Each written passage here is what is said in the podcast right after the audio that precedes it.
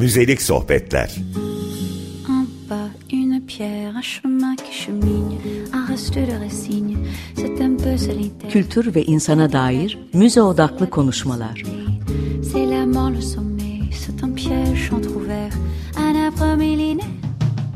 Hazırlayan ve sunanlar Emel Gülşah Akın ve Ayça Bayrak Ulu. Merhaba sevgili dinleyenler. 95.0 Açık Radyo'da Müzelik Sohbetlere hoş geldiniz. Ben Emel Gülşah Akın. Ben Ayça Bayrakulu. Hepinize iyi haftalar. Bu bölümün içeriğini anlatmadan önce bize ulaşabileceğiniz Twitter adresini söyleyeyim. E, at Ancient Things kullanıcı adından ya da arama çubuğuna müzelik sohbetler yazarak Twitter hesabımıza ulaşabilirsiniz. Aynı zamanda thisisstudiolo.com adresinden de e, radyo programımızla ilgili yazdığımız e, içeriklerin olduğu blogumuza ulaşabilirsiniz.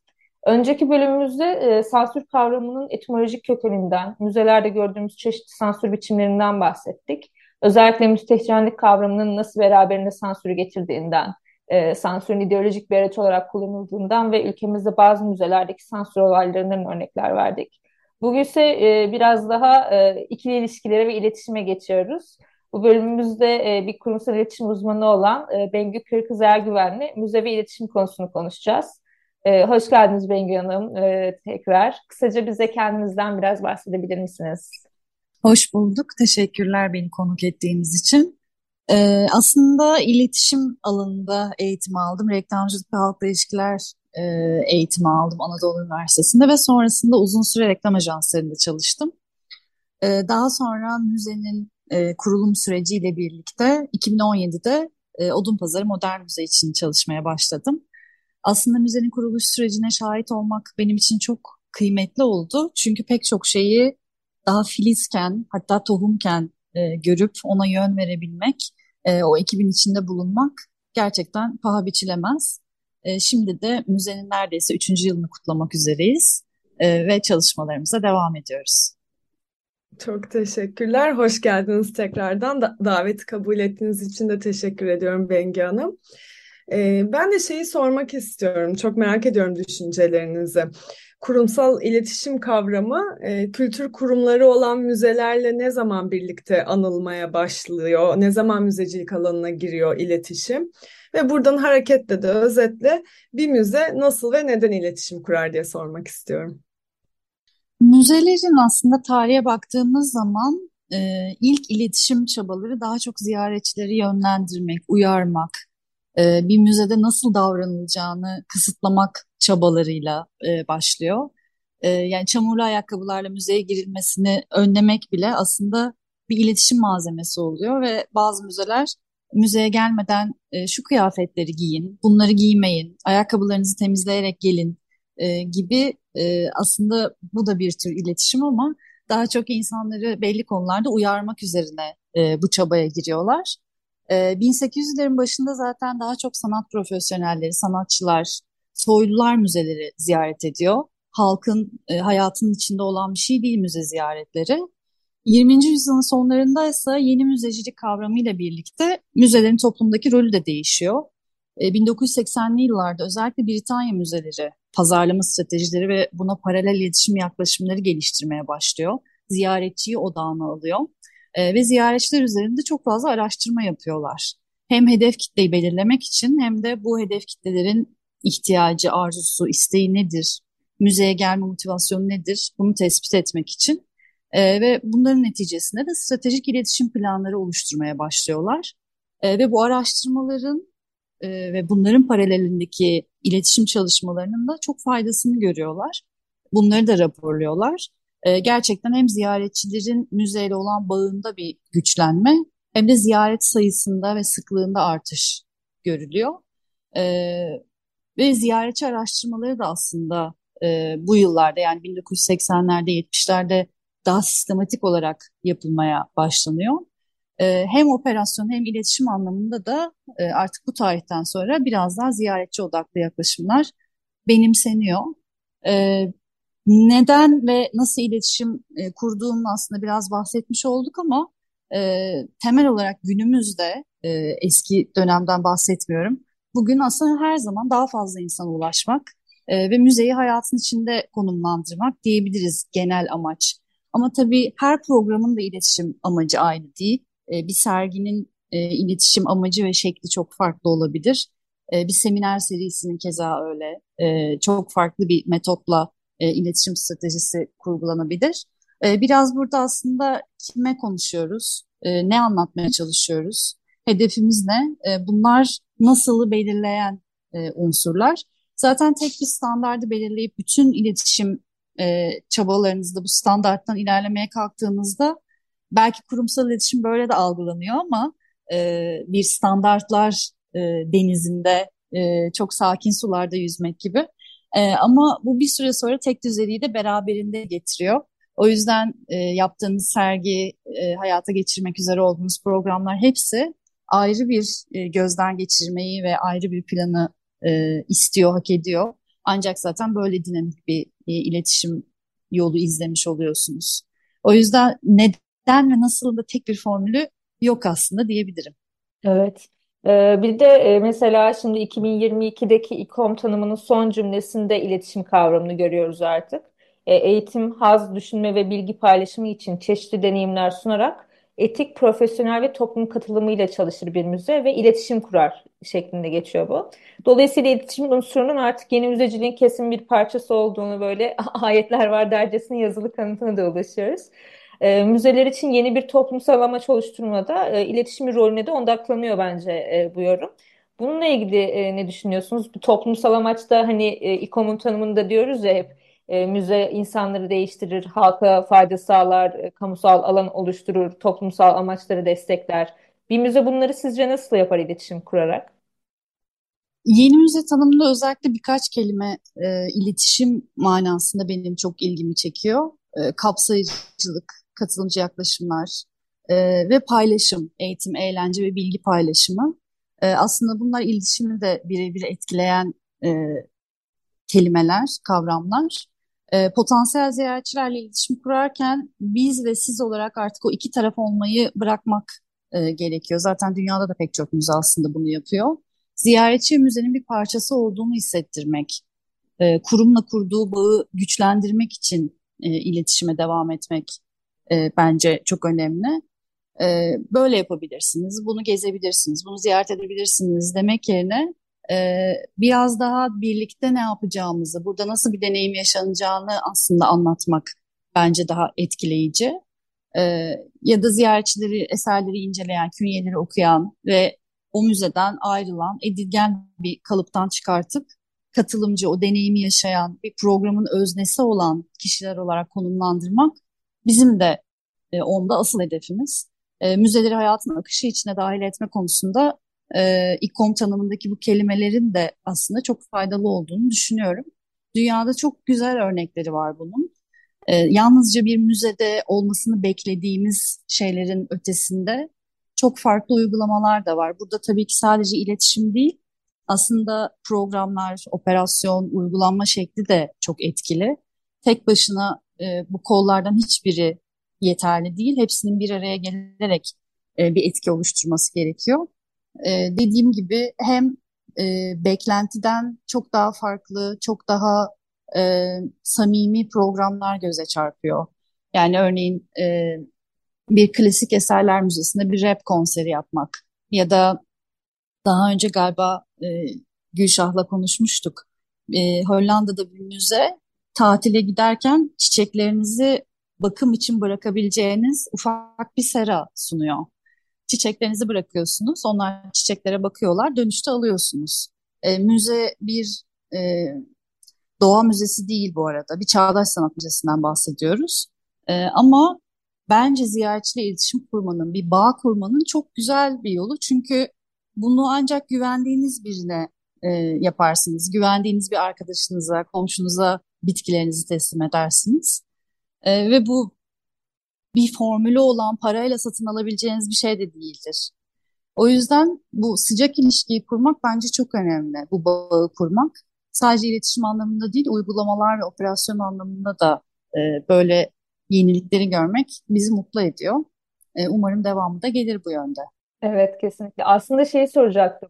Bir sosyal mekan olarak müzenin diğerleriyle nasıl iletişim kurması gerekir ama bunu dolaylı olarak cevaplamış oldunuz. O yüzden e, şuna geleceğim. Şimdi Türkiye'de müzelerin iletişim kurma şekillerine baktığımız zaman e, sadece belli başlı ve %99 olmak üzere özel müzelerin bunu yaptığını görüyoruz. Çünkü bunun için bir departman ayırabiliyorlar. Ödenek ya da ne bileyim bütçe, enerji bir şekilde ayrılabiliyor. Devlet müzelerinde ne yazık ki bunu pek görmemiz mümkün değil ya da sadece hani süperstar olan devlet müzelerinde görebiliyoruz bunu. Karşılaştırdığımız zaman yurt dışındaki müzelerle Türkiye'dekilerin iletişim stratejilerine baktığımız zaman e, nasıl bir iletişim profili gördüğümüzü düşünüyorsunuz? Avrupa ve Amerika'da müzecilik ve müze ziyareti kültürü zaten çok daha eskiye dayanıyor aslında bize göre. Özellikle de çağdaş sanat müzeleri anlamında bunu söyleyebiliriz. Dolayısıyla oradaki müzeler artık sadece davetkar bir dil kullanmak, insanların müze ziyaret sıklığını arttırmaya çalışmak gibi çabaların çok daha ötesine geçmiş durumda. E, müzeler ziyaretçilerle artık uzun soluklu bağ kurmak e, amacını taşıyor ya da müze ziyaretini sıklaştırmak için çok daha fazla neden yaratmaya, bunları doğru hedef kitlelere ulaştırmaya odaklanıyor. Ee, az önce bahsettiğimiz gibi bu amaçla da pek çok program ya da uygulamayı hayata geçiriyorlar. Ee, ve gerçekten de başarılı olduklarını görüyoruz. Özellikle çocukların hayatında müze e, sadece bir kere ziyaret edilecek bir yer olmaktan çıkıyor da gerçekten düzenli olarak gidilen, okulla, aileyle ya da arkadaşlarla vakit geçirilebilen bir yer olarak konumlanıyor ne mutlu ki. Türkiye'de e, bu tür çok yönlü programlar tabii ki mevcut. E, özellikle özel müzelerde e, ya da birkaç tane aslında e, belediye ya da devlet müzesi de bence bu anlamda çok yenilikçi özellikle son zamanlarda. Ama bunun yanı sıra ülkemizde hala müzenin ne olduğunu anlatma, müze ziyaretini sempatik kılma, müze sıkılacağınız bir yer değil, müze sadece tarihi eserlerin olduğu bir yer değil. E, hala bu bir iletişim misyonu. Dolayısıyla hiçbir zaman o tarafı tamamen bırakıp e, çok farklı yönlerdeki uygulamaların iletişimini yapmak gibi bir e, tercihimiz yok. En azından e, Odunpazarı Modern Müze'de böyle. E, çünkü çok farklı hedef kitlelere sesleniyoruz. Potansiyel ziyaretçilerimiz çok farklı ilgi alanlarından belki daha önce hiç müze ziyareti yapmamış e, misafirlerimiz de oluyor. Ve bunu çok önemsiyoruz. Yani onları bu kapıdan içeriye sokmayı e, ve kafalarındaki müze algısını değiştirmeyi çok önemsiyoruz. Yurt dışındaki müzelerle belki farkımız birazcık bu olabilir. Yani orada e, bu ilk aşama çoktan geçilmiş. E, biraz daha o programlar, yaratıcı uygulamalar üzerine iletişim yoğunlaştırılmış olabilir. Ama burada hala dediğim gibi hani biraz içeride ne oluyor, ne bitiyor ya da müze ziyaretini hayatın içine katmak nasıl bir şeydir? Neden bunu yapmalıyız? e, bu temel düzeydeki e, problem demeyeyim. E, bizim için belki bir iletişim sorunu olabilir bu ama e, bu konular üzerine de odaklanan iletişim çalışmaları yapmaya devam ediyoruz ve etmeliyiz de bence. Bu yüzden böyle daha samimi, davetkar, anlaşılır bir üslupla onlara dokunmak e, çok önemli. Çok teşekkürler. Dilerseniz şimdi kısa bir müzik arası verelim. Sonra e, keyifli sohbetimize kaldığımız yerden devam edelim. Merhaba Açık Radyo dinleyicileri. 95.0 Açık Radyo'da Müzik Sohbetler'de birlikteyiz. Ben Ayça Bayrakulu. Ben Emel Gülşah Akın. E, programımızın ilk kısmında e, müzelerde iletişimin tarihçesinden, e, geçirdiği evrimden, e, toplum için hizmet eden kurumlar olarak müzelerde iletişimin nasıl ele alındığından ve çeşitli program ve uygulama e, örneklerinden bahsettik. E, bugün bir de konuğumuz var. Odun Pazarı Modern Müze'den Bengü Hanım bizlerle birlikte. Ee, o zaman kaldığımız yerden şey Bengü Hanım'ı sorgulamaya devam edelim. Aslında şeyi sormak istiyorum şimdi. Müzelerin sosyal medya kullanımı, iletişimin bir parçası artık 21. yüzyılda ve her e, alanda varlar. LinkedIn'de varlar, Instagram'da, Facebook'ta, TikTok'ta artık OnlyFans'te bile varlar. Ve hani bu çok acayip bir şey bence. Ee, özellikle pandemi döneminde müzeler kendilerini unutturmamak için bunu çok fazla yaptılar. Benim en çok ilgimi çeken örneklerden bir tanesi de Kunsthistorische Viyana'nın e, sosyal medyasını ziyaretçilerine vermiş olmasıydı. Hatta ziyaretçilerini özellikle e, jenerasyon Z, Gen Z'den seçtiler ki e, bu sıkıcı tarihi müze algısı biraz kırılsın. E, oradaki işte portreleri komik e, filtrelerle farklı şekilde gösterdiler vesaire. Bunu Türkiye'de bildiğim kadarıyla bir örneği henüz yok. E, olsa nasıl olurdu sizce Bengi? Türkiye'de farklı markaların böyle hesaplarını başkalarına verdiği bir günlüğüne bir haftalığına örnekler var ama benim de bildiğim kadarıyla bir müzenin özellikle jenerasyon Z'den e, birilerine hesabı teslim ettiği bir örnek yok. Burada e, bence iki nokta var. Bir tanesi e, az önce de konuştuğumuz müzelerin artık çok sıkıcı, çok dokunulmaz, çok katı kuralları olan ve e, sadece uzaktan bakıp çıkacağımız yerler olması algısının kırılmaya çalışılması. E, orası bir klasik eserler müzesi olsa bile e, bir çağdaş sanat müzesi olmasına gerek yok. E, artık biraz daha e, beraber bir şeyler yapalım. E, burada interaktif bir dünya var. Sadece bir ziyaretçi olarak girip çıktığınız bir yer değil burası. E, algısını yaratmaya çalışıyorlar. E, bunun için de aslında kendilerinden beklenmeyen e, şeyler yapıyorlar. Daha cesur, daha müdahaleye açık, daha genç, e, daha şaşırtıcı şeyler. E, ben çok zevkle takip ediyorum açıkçası bunları. E, bahsettiğin örnekte de aslında e, özellikle Gen Z'ye verilmesi bence çok e, müthiş bir karar. Çünkü sosyal medyanın da piri aslında Gen Z. Yani hepimizden çok daha e, sosyal medyada vakit geçiriyorlar. E, ya da oradaki e, algoritmaları, neyin etkileşiminin yüksek olduğunu, neyin insanları güldürdüğünü, şaşırttığını, e, durdurduğunu herkesten daha iyi biliyor aslında Gen Z yani diğer jenerasyonlardan. O yüzden bence çok iyi bir karar bu. E, ben de hatta şunu duyuyorum. E, müze ba bağlamında değil ama e, farklı markalardan.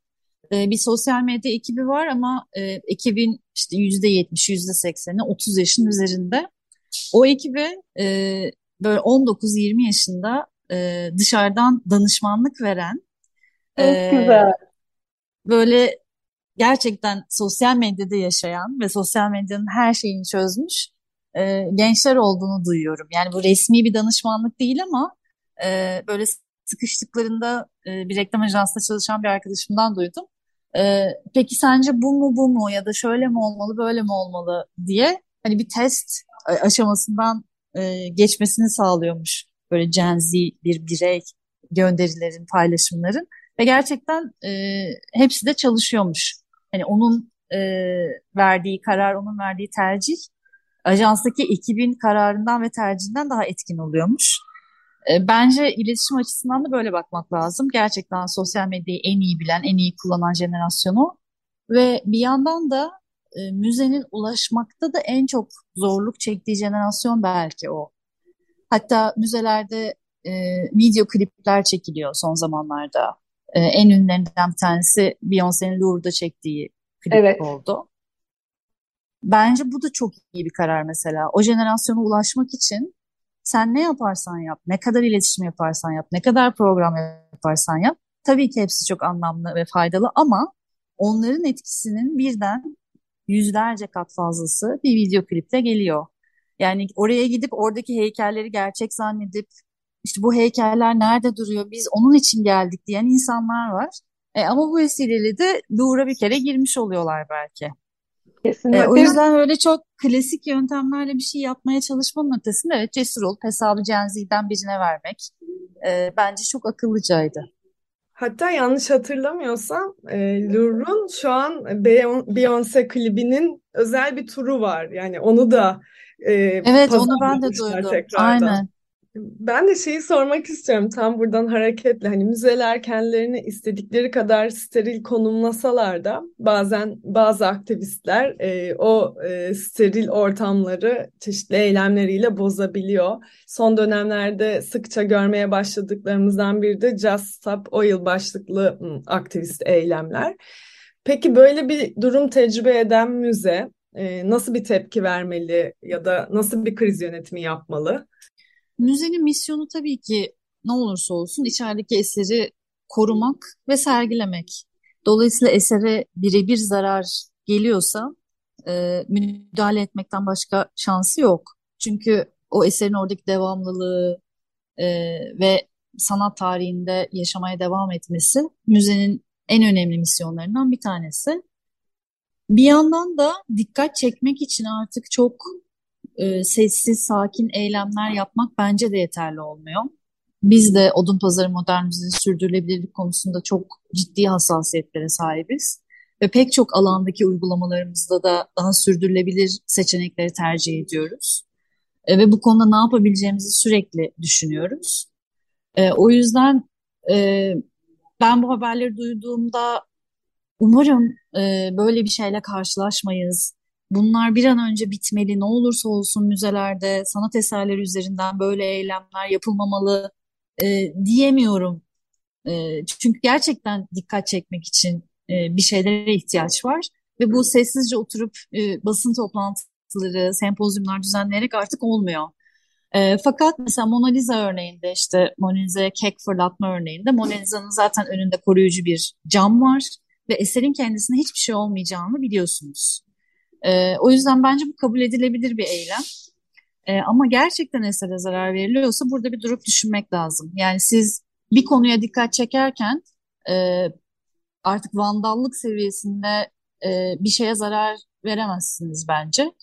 E, ama dediğim gibi esere zarar vermeyen ya da e, o an bir insana zarar vermeyen ama dikkat çekmek için yaptığınız bir şey e, bence çok da korkunç bir tablo çizmiyor. E, dünyanın artık böyle şeylere ihtiyacı var. Müzenin e, aldığı pozisyon da bence burada önemli.